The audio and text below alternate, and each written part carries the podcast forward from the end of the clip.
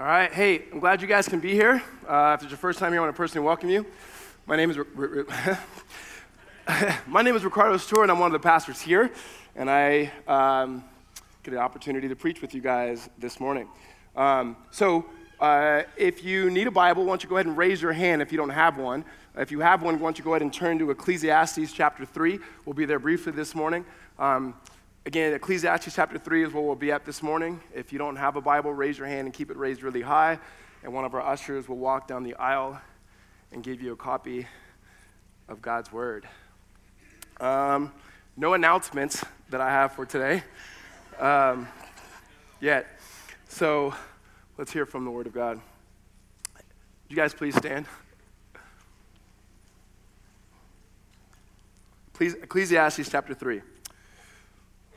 For everything, there is a season and a time for every matter under heaven a time to be born and a time to die, a time to plant and a time to pluck up what is planted, a time to kill and a time to heal, a time to break down and a time to build up, a time to weep and a time to laugh, a time to mourn and a time to dance, a time to cast away stones and a time to gather stones together, a time to embrace and a time to refrain from embracing a time to seek and a time to lose, a time to keep and a time to cast away, a time to tear and a time to sow, a time to keep silence and a time to speak, a time to love and a time to hate, a time for war and a time of peace. So, reading the Lord's words, Lord, the Lord's word. You may be seated. Let's pray. God in heaven, we thank you for today. We thank you for the reading and the hearing of your word. God, ask that you bless our time together. Jesus, that you would give me the words to say and to speak and communicate in Christ's name. Amen. Uh, we're in a series in Exodus, but we're not going to be talking about the book of Exodus this morning. Um, let me just share some things that, that I, I, I need to share with you guys. First is uh, I'm trying to figure out how to start this off. Well, let me, let me just start first. 20 years ago, 20 years ago, almost to the date, I had an opportunity to make a decision to choose to leave Southern California to move to Arizona to come to ASU to play football. I think it was about November 8th or November 9th is when I got a chance to make that decision. Three weeks after that, my high school football team won our championship. And I remember that excitement of that day and also remember the sadness of that. The excitement because we finally had won a championship, and that's, just so you know, when you win a championship, that's pretty exciting. Uh, and then the sadness because I knew that these guys that I had grown up with my entire life, that I was moving along, and many of them were going to just remain in our hometown right? So there was an excitement for what was to come and a sadness for what was ending. The writer here in, in the Ecclesiastes is talking about different seasons and how there's a time for this and there's a time for that, there's a time for this and a time for that. I share that story with you because uh, today, and especially in the last probably 10 days, that's the same feeling that I've had that feeling of excitement for what is to come and then also a sadness of what is uh, coming to an end. Um, so, just a little bit of my story, most of you guys know. Uh, I came here to college back in 2000. I moved out of here in July of 2000. And the Lord just used my entire, like, He used football as a gift for me my entire life. Um, when I was seven years old, my uh, late uncle put the football in my hand and introduced me to football via the Los Angeles Raiders. So clearly he was Christian. And so, uh, and, and uh, football was, was just a gift to me. I remember being seven years old and coming home with the flyer to give my mom to sign me up for football. And, and back then, everybody played tackle football before we knew what it did to our brains. Uh, um, and um, carried me throughout high school, gave me a, a, incredible opportunities. One of the opportunities was to come to college and, and go to school and, and so forth. It was also uh, in college that the Lord began to really do some incredible things uh, in my life. What the writer of, of uh, Ecclesiastes here says next, the next verse is, is that God has put eternity in the heart of men, in the heart of women. And that's true for every single person who's ever even believed or will never believe in God, is that God puts that desire to know eternity. And yet, it is the same sovereign God who brings us to the conclusion of knowing how we find our eternity, primarily in the saving work of Jesus Christ. Um, Paul lets us know uh, in the letters to the, to the Corinthians that one plants and one waters, but only God can get the growth. Um, my mother and my family, they planted a lot. Uh, and when I got to college, there was, there, was, there was a few people, particularly through the ministry of uh, Fellowship of Christian Athletes, that watered a lot. when I was get, getting done with college, the Lord brought it to fruition for me to truly see and know and experience a saving grace in Jesus Christ. Um, after college, that next season for me was coaching and teaching, and uh, that season came to an end and got into ministry. And ministry for me, primarily in the local church, started first. Um, we were doing an inner city ministry here in, in uh, central and downtown Phoenix. And then from there, I became uh, uh, an intern with the 710 20 somethings crowd, which is 710 as a ministry uh, back uh, at Redemption Gilbert. Just so you know, during that time, it was 2006, every college ministry in the country had a number. There was like a 901, a 710, and so forth. So we were 710, and people would say, What time do you guys start? We started at 710. Most people thought it was a 737 ministry because that's when they showed up. But um, so I interned, did that in 2006, 2007. Uh, Holly and I got married. I worked at ASU as a missions counselor. And then from there, shortly, uh, there briefly, and then went to youth, youth pastor. I became a youth pastor at Redemption Gilbert. Did that for several years. Um, and then um, we decided we were leaving Redemption Gilbert before we knew that this thing called Redemption was going to be. And so, th- so the, those of you guys who don't know, Redemption became a church when two churches merged together to become Redemption. And that's a longer story that I don't have time for. If you don't know that story, oh well. Um, and so we decided to come to Tempe. We came to Tempe uh, for just a bunch of reasons. One, we are very familiar with Tempe. Both my wife and I both went to college here, both played sports here. Um, I came to know and, and, and, really follow Jesus here, and it was a great opportunity. Um, so, six months into being what we called then the campus pastor here, which would have been like an associate pastor, um, our current at the time lead pastor left to go plant another church and so i became the lead pastor so that was in 2000 january 2011 is when i got here and i can always judge the time that i've been here by looking at my youngest son because he was born uh, that april in 2011 in fact a lot of kids were born that, that, that year, and the next year, and the next year, and the next year, and the next year, until now. Um, so that, that, that has been the journey. And I've been the lead pastor here now uh, for eight years.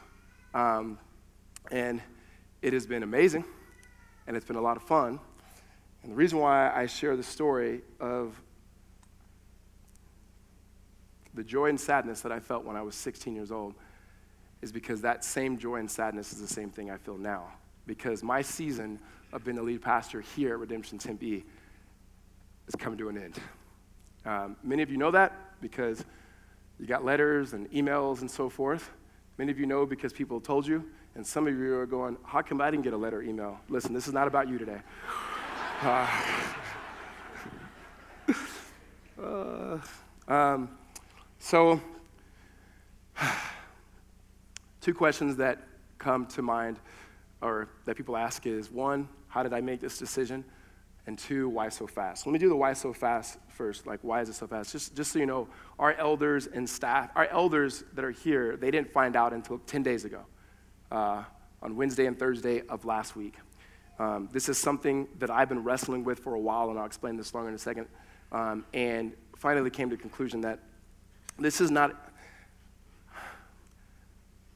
I can't do this job if I'm not 100% passionate. That you can't do this just plowing through it. Um, and it was beginning to break my heart knowing that the thing that I love so much is not the thing that I, that I feel like I'm supposed to be doing anymore. Um, and so, with that, um, there was twofold. One, we wanted to let you guys know as soon as possible. I was actually supposed to be in Italy right now, um, which I'm not, but this is a hologram, guys. This is. um, I'm glad that I'm not, so I can be with you guys. I want to tell you guys as fast as possible so you can begin the process along with your leaders. The other part of it is because I am going to go into, I desire to go into coaching. Um, actually, I didn't say that yet.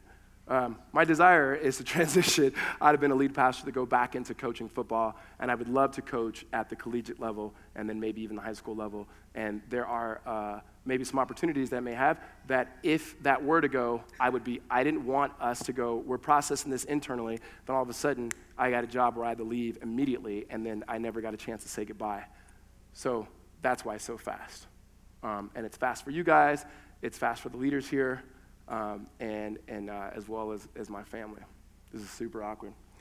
Um, so, the decision, okay? Why make the decision?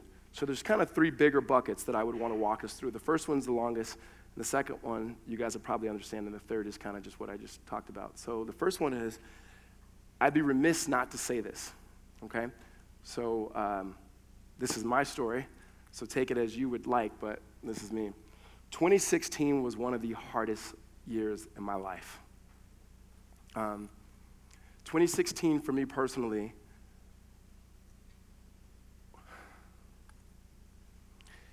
it did something to me that, that I don't think I can ever get back. As an African American male, that was the beginning of watching, not the beginning of it happening, but being able to, through social media, watching black bodies laying dead on the street, black male bodies. Um, and I remember watching that and watching things on social media. At the time, I had a Facebook and Instagram and all of that stuff. And I got off of it primarily because, because of the church. Just watching people who I know, love, trust, believe in, interact in the most insensitive ways uh, black, white, Latino, Asian, doesn't matter. And realizing I have to show up on a Sunday and try, try to pretend that I didn't see the things in which I saw. Um, and then from there, leading up to the presidential election that year, and here, I'm not a, this, is, this has nothing to do who you voted for. Um, I'm just saying the experience of it. There was something that happened with a lot of us as people of color that year, and especially within, the, within predominantly white culture churches, that it just did something. Um, and uh, the way I can describe it is like an injury that you get watching people really not get what it's even like, or un- a lot of ways not even try to understand or hear the way that it, it's like for people like us in spaces like this and to hear a lot of the religious rhetoric to affirm or back, I would say, very ignorant and ill informed positions and stances on things, very difficult. And I shut my mouth. Um, it's like an injury that somebody has that you get healed from and you go back into it and you go running and you go jumping, but you don't run as fast and you don't jump as high. And that happened to me. Um, I the way it felt like for me personally, and this is one man's opinion, I do not represent all people of color in this statement. Um, it was like, let me give you two stories on this. It was like I have been watching your kids for this whole time. They come to my house, they eat the food we have. I found out that they have particular allergies that, uh, to particular foods that my kids don't have. I, I find out that they're allergic to peanuts and peanut butter and gluten and all the other things that maybe your kids might be allergic to. And I got those things out of my house and did those things, and it didn't matter to me because I loved having them at my house. It didn't really matter. And then I wanted to go do something and have you watch my kids, and then you begin to ask all the questions of where you're going, when you're going to get back, and so forth. And it was like, wait, I'm asking you to actually lean into something that I'm with, and it seems like there's all these questions. What is this? Um, and I just felt so much anger. I was listening to one of my hipster podcasts, uh, This American Life, and and there was this episode, and this resonated with. We were visiting a, a, friend of my wife's in Nashville, Tennessee, and I was, I, was, I was going for a jog around this park, and I was listening to this episode. And the episode particularly was this guy who had fought in, in the war, I believe it was De- Desert Storm, and he was talking about how he would tell his friends about the reality of war and the reality of the things in which he experienced and saw. And he would see their faces and how they reacted to it and how they kind of couldn't stomach listening to it and seeing these things and hearing these things up front. And so he began to tell stories about war, but not the stories that he used to share. He began to tell stories about them fighting scorpions in the barracks and things like that. And it became really fun. And, and he was kind of the life of the party. And the way this, this interview would go, like his wife would get in and it's like, yeah, he's always been the life of the party. That's what drove me to him. And like he would say some things. And then as the story progressed, there was one particular time that one of his friends said something about the war, like, well, I guess in the grand scheme of things of war, not that many people really died. And he lost it he lost it. He started swearing and cussing and so forth, all of these things. Swearing and cussing, I guess, are the same thing, but he did them both. And, um, and, and, and they began, and he just said it was just crazy. His wife's like, I'd never seen the side of him. And it was just this crazy. And the interview, the lady, she asked him, like, what happened? And he said something. He goes, What I realized what happened was bec- when I would tell the stories of the war, my friends couldn't stomach it. And so I learned to tell stories that they could. And in doing so over the period of time and the laughter and so forth, I almost communicated that I didn't care about these things because that's exactly what they received. And so they reacted to the only the part that I was giving them because they couldn't stomach the other part. And when these things happened, I exploded. And I stopped when I was listening to that and going, that's it. That's it. Um, and for whatever reason, not for whatever reason, for a lot of reasons, that, that, that part was difficult. And especially for someone myself in a position who is in leadership, who has influence or power or whatever words you want to be able to use, and to go, it doesn't matter. Um, it, it's a very difficult time. And I think we're going to be coming into a, another difficult time this upcoming election, no matter what happens again, and, um, and so forth, and even within the church. Now, that's not the reason why I'm leaving, but I, I, I just talked to our elders and going, that's real for me. And that was really real for my family. My wife was a champ in that. Just so you know, my wife's not black. So, yeah, just thought I'd let you guys know that. Um, yet, yet, she got it. I remember asking her the question one time when you hear Black Lives Matter, what do you hear? And she goes, I hear Black Lives Matter. I said, when you hear all lives matter, what do you hear? She goes, duh. She goes, when I hear Black Lives Matter, it's not that any other lives don't matter. It's just seemingly that disproportionately these particular lives don't matter right now. And I thought, okay, you're good. um, so that was one big bucket, and um, yeah. The next one, the next one for me was blessing and burdens.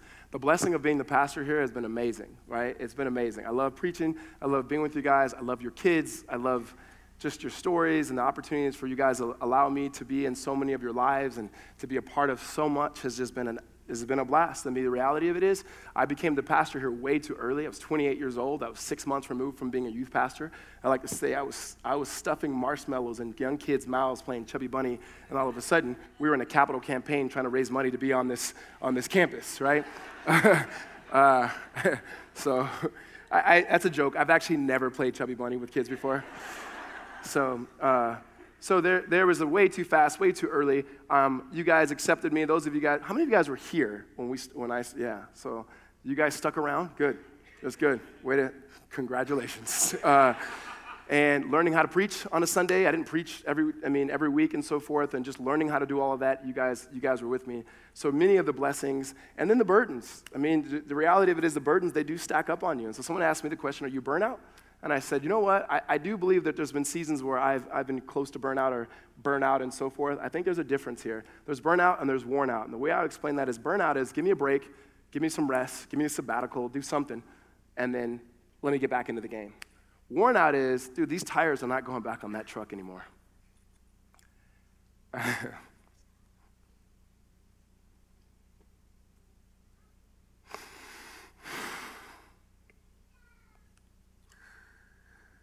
Ugh, and that saddens me. So that was the second bucket. And the last bucket was while my desire to lead began to dwindle, particularly leading in this context, my desire to coach and lead and develop young men, primarily through the sport of football, began to increase. And the support and confidence that I need primarily from my wife, it just came out of nowhere where she just said, you know what? Um, I started coaching again this past spring. And outside of coaching my kids and, and, and so forth, which that was fun too. Uh, but I actually wanted to coach kids that would actually listen to me. So I, so, uh, so I started coaching high school. Um, my wife said, There's something that's in you that was dormant that, is, that has come awake. And that's the way that I felt. Um, that's the way I've been feeling uh, and it's, it's, it's in me. Um, and it's something I, I really, really want to do. And so I think simultaneously that desire to go and I don't necessarily feel like I want to lead within the local church. And that has nothing to do with, let me just be clear, because everybody's going to go, what did we do in the race thing? Is there anything we could have done differently? Honestly, you should talk to the rest of the elders around here. Uh, and this, it wasn't you guys. This is probably the best experience that I could have been in um, this was just something, some desires in my heart that I've been wrestling with for a while. Um, and then the desire to coach. And that's basically it. Um, that's really it. Uh, which leads me to the last point is it's a lot easier to make this, this easy. it was a lot easier to make this decision because of the health of our church right now. Um, in terms of the way that we do team here, in terms of leadership here, the, the, the men and women that God has placed here have been absolutely amazing. Even when we think about, and I describe, described the 2016, we have people leaders on this staff that care about those things and care about the things of race and culture, justice, the gospel, mission, God's kingdom, so forth. All of the things that we've been about here that have been absolutely amazing. And so the leadership here has made it very easy for me to go, I think you guys can do this without me. Um, they, they, they probably would, um, would have said, Can you give us a, a bigger notice next time? Uh, but uh, I, I do. I fully, I fully feel confident in them. And in that sense, does not make me sad. It makes me excited. One, because I think the next, the next transition in terms of what's best for this church, and it's not my responsibility anymore, but they gave me a mic today, um, is less personality driven and even more pressing into more discipleship and so forth, um, which we've already been about and will always be about, but you guys actually loving on you guys and, and being able to collectively continue whatever it is that God's been doing faithfully here in this particular congregation. And so I, I thank you guys. Uh, I love you guys. Um, I'm going to invite Jim. Jim's supposed to be doing an all of life interview with me now, which is equally as awkward. Uh, so, we guys invite Jim Mullins to the stage as he comes in?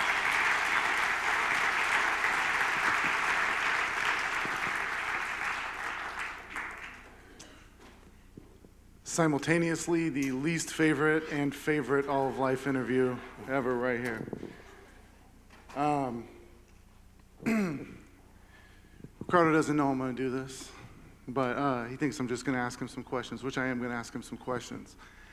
But I've been asking people in our congregation questions about what they've appreciated about your leadership. And there are dozens of themes, but I just want to name some of them.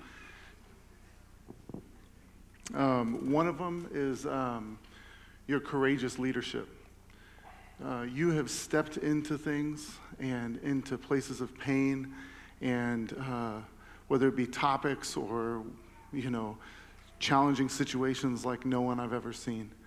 There's only one time I've ever seen fear in your eyes. Hmm. Do you know? do you know when that is? When you woke me up in the middle of that hotel. Yep. I, I, attempted to wake Ricardo up three times. We were supposed to be somewhere, and we were in New York. And then so I just started screaming at him in Turkish. and, he, and, he had this look of like, did I forget how to speak English? What's happening? I do remember that. Yeah. But you have led with incredible courage, and we appreciate you for that. The second thing is that you have been an incredible steward of God's word. You have poured yourself into uh, understanding the scripture and teaching the scripture, and that all of us who have sat under your preaching have uh, not just understood scripture, but seen the Christ who is the center of scripture through your work. And you have exegeted the text well, you have exegeted 90s hip hop lyrics well, and we appreciate you for it. And then the, the third thing is that you have been present uh, in the places of pain with so many. And you, you, you might not know how many nights Ricardo would go to the hospital and visit people who were sick or their children were sick or sit with people in the midst of incredible um, challenges within their marriage or their family. And um, it could be easy for you to sit at a safe distance, but you have moved towards people uh, you were one of the first people I told when my daughter was diagnosed with autism, and uh, we appreciate you for that. So I'm going to ask him some questions. But let's, let's give Ricardo a hand. Let's celebrate this.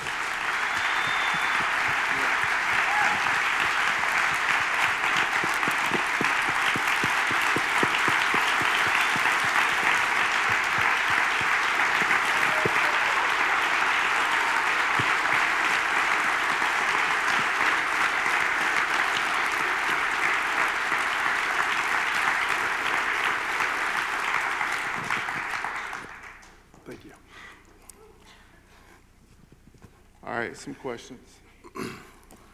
Um,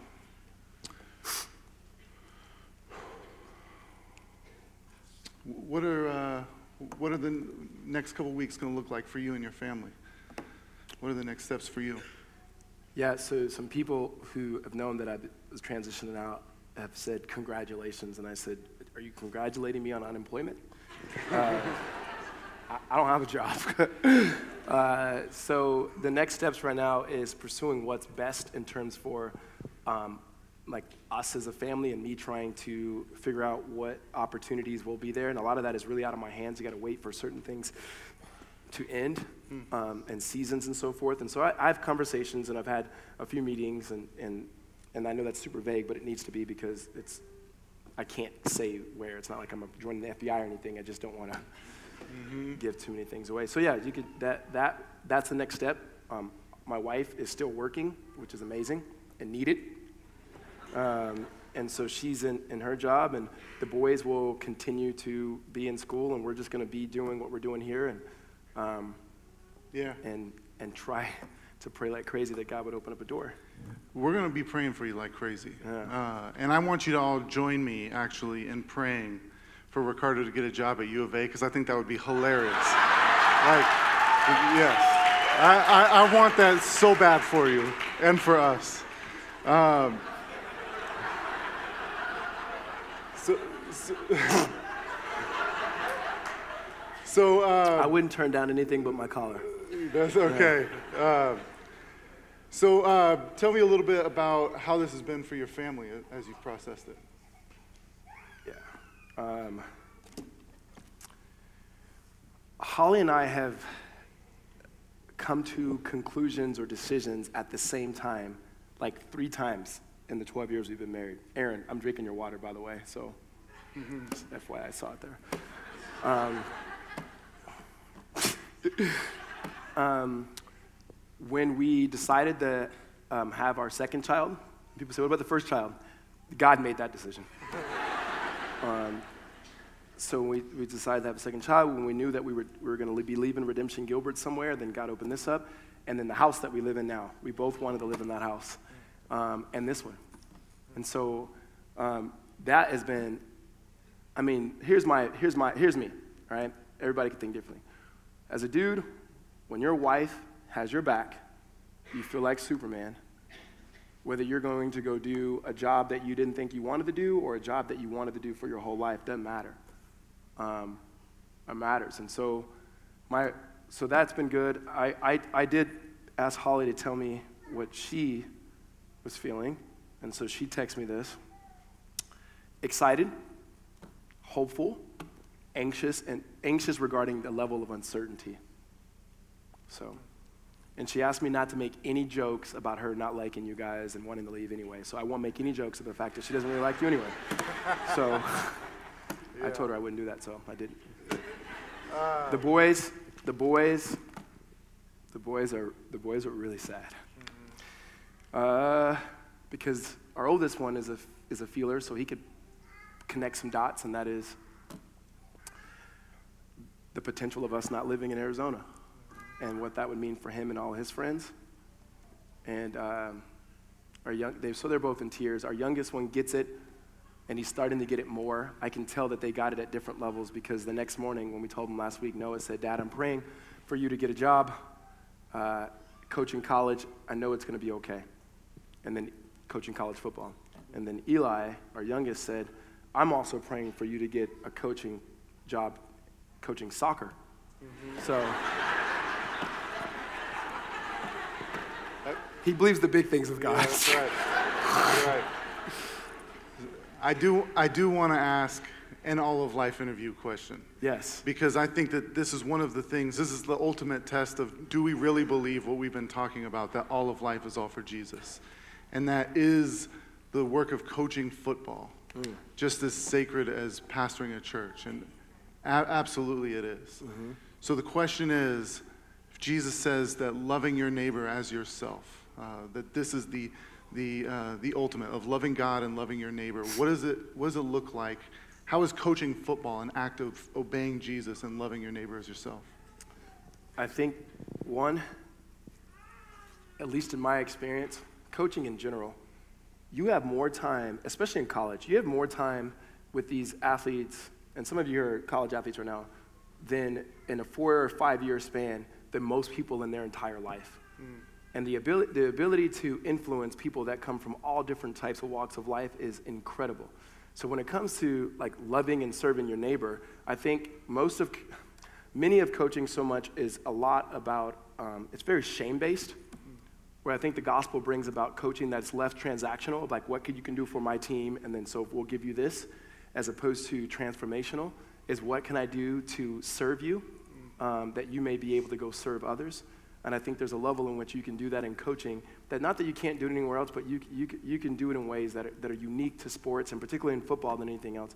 Football in itself gives you an opportunity to love neighbors of diverse backgrounds, which is the way that I learned it, and it's the way that I feel like I want to I want to lead in it. And that means people who are rich, who are poor, who are black, white, and all um, other ethnicities, and to be able to share the love of gospel and word as well as in, in deed, um, and to be able to to be able to come alongside people in, in, in, in uh, pivotal, pivotal times in their lives, and that age range from a 14 year old high school freshman to maybe a 23 year old fifth year senior. That's my niche. Mm. nice. Uh, and so uh, being able to display the characteristics of God, the patience of God, and being able to watch and serve people and being a model of what it looks like in the way that Christ has done it for, for all of us. Yeah. What have you seen God do over the last eight years? As you look back and you reflect, what are some of the things that, that, that you really are grateful that God has done? Yeah. Um, I can't answer that question, and, and, and, there's so much. There's so much I've been thinking about. Um, personally, for me, I don't know if I would have learned leadership as much as I have been in this, in this, in this position. I don't think I would have been able to learn about people and just their fragility of people in their lives. Um, possibility, just seeing what God can and does do. Uh,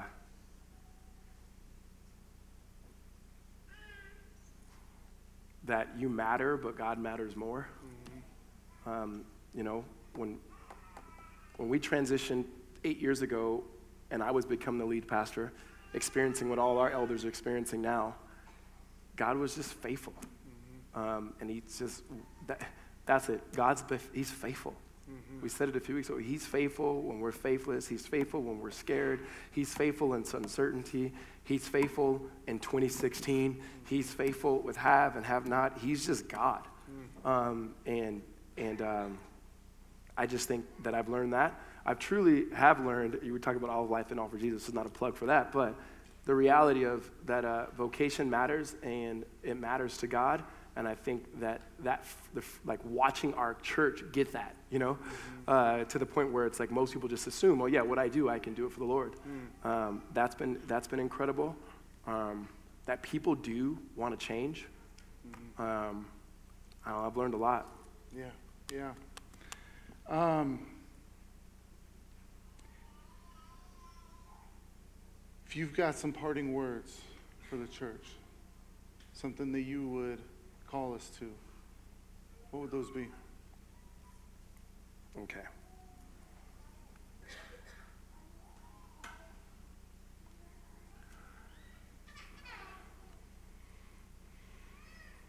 Maybe um, this, I know this is like duh.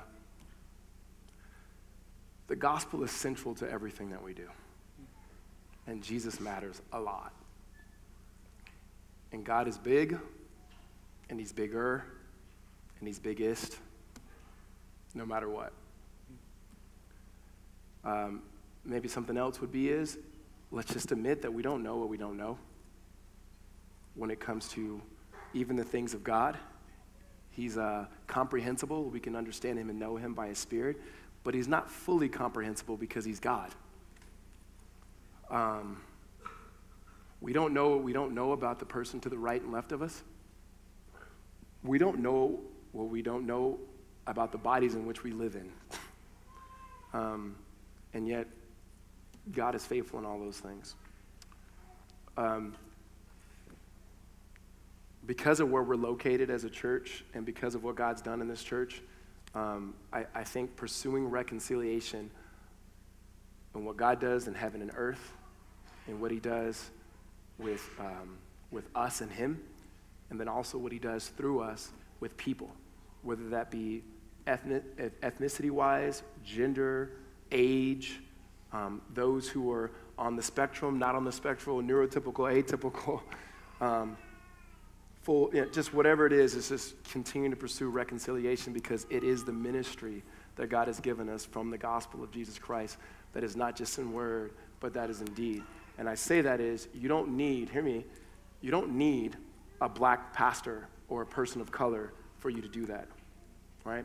You need to care and understand that you don't know what you don't know, and you need the power of the Holy Spirit, which He so graciously supply, supplies to any and everybody who believes and calls upon the name of His Son, Jesus Christ. So, therefore, those things are constant and those things are consistent, regardless who is or who or what people group is leading, as long as the Spirit of God is present and people are following Him. Um, and I love you. Mm-hmm. That's good. Um, what's one memory? If your memory's getting wiped out and you can just remember one moment from the life of the church these last eight years, what are you holding on to? All right, let You've me, got a great memory. Okay, one just came to my mind, so All I'm going right. to use it, but it's not going to be the one that I'm going to use. Is we used to have 6 p.m. We used to have a 7 p.m. service. Yeah. Oh gosh, and uh, and I remember we used to pray at the end of service, and people would come up and pray instead of like during the, the response time, and people would come up for prayer. And I remember this guy was praying with me, and Vince Garvey, who used to be here, who's now our lead pastor at Redemption Flagstaff, he came to me and he was like, "Hey, dude, no one needs you." And I'm like, "Dude, I'm praying right now." He's like, "No, look." And my, Noah was probably three at the time, and he was back over there by the soundboard, and he was peeing right there. Just. So.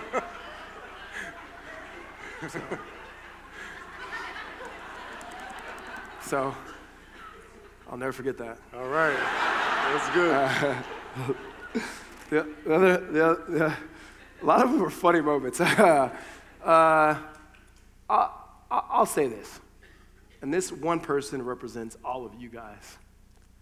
We had a really tough situation right when I was just transitioning to being the lead pastor, where we were leading this small group through a very, very difficult time and a lot of confusion and I remember we were back in this room over here meeting. A meeting started at 7, and I just met and met with every single person individually in this till like 1 o'clock in the morning.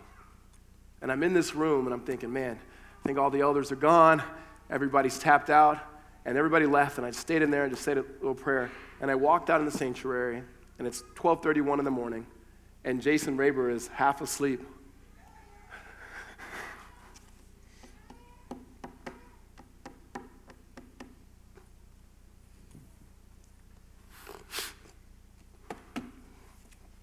ah, on the chairs, just waiting for me to be done so we can leave together. So the parting memory is that somebody told me a long time ago it's not so much what you do, but who you do it with. Mm. And I've been gracious enough to do it with people who I love and who love me.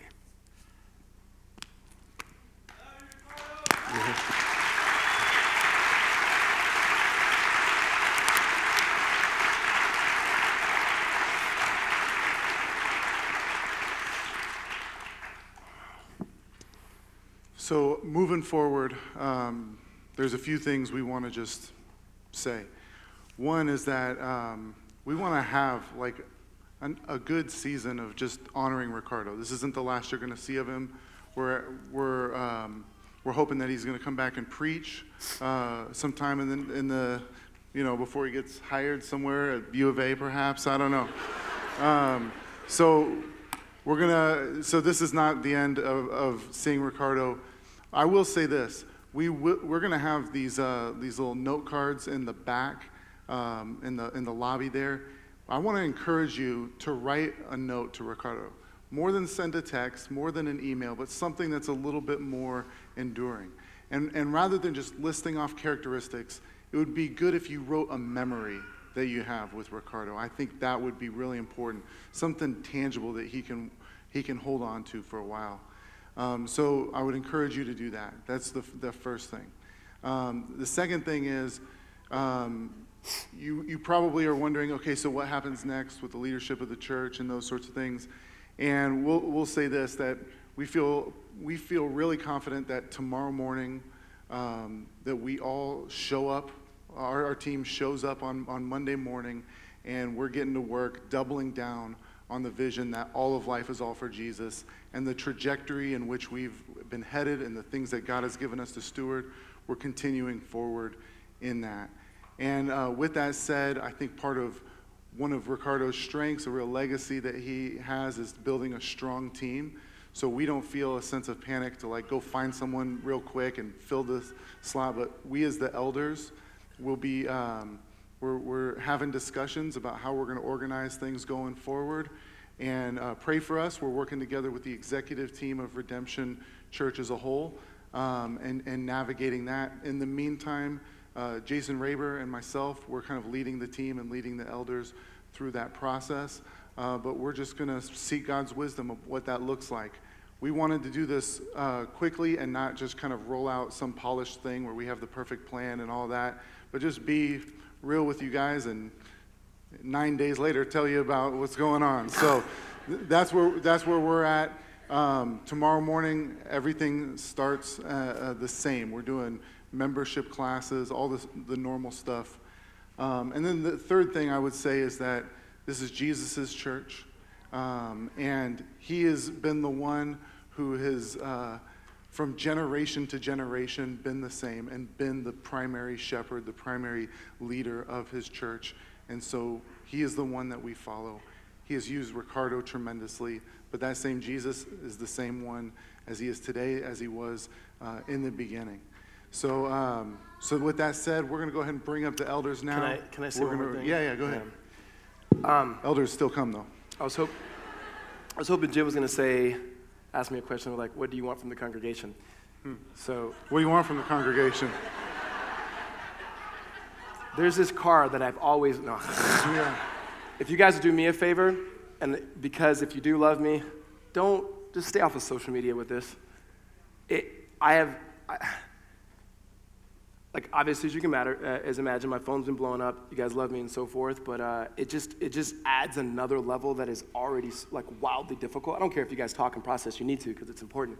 But if if you just would think, it just you know it just matters. Um, one. Um, it just adds way more than what I emotionally can actually even can even get right now. And so that, that's just the only thing I would say. Everything else is just pray for our family, but We'll, pr- we'll pray. yeah, that's it. We'll pray for you. We'll pray that you end up at U of A and we'll stay off social media. So, Yeah. um, speaking of which, Ryan, would you pray? Yeah.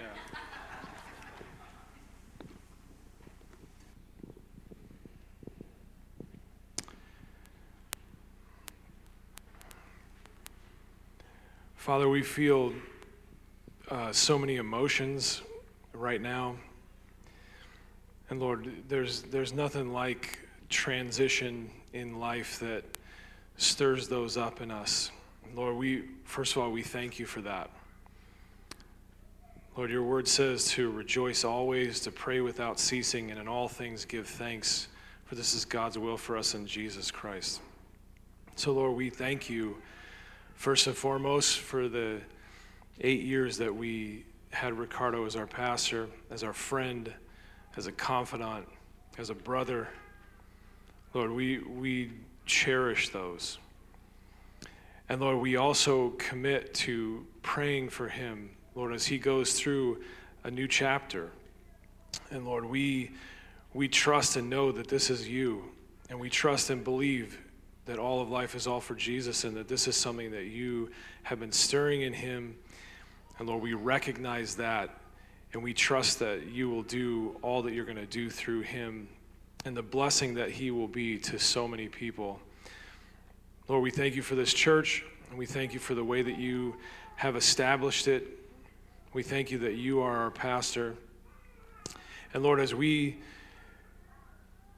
send Ricardo into that new chapter, Lord, we ask you to bless him and his family in a way and an experience that only you can. And that in this next season, they would feel a closeness and a nearness to you, that you are leading them and you are kind to them and you are patient with them, and Lord, that they would experience all that is inside of their hearts. Lord, we thank you for all of these things in Jesus' name. Amen.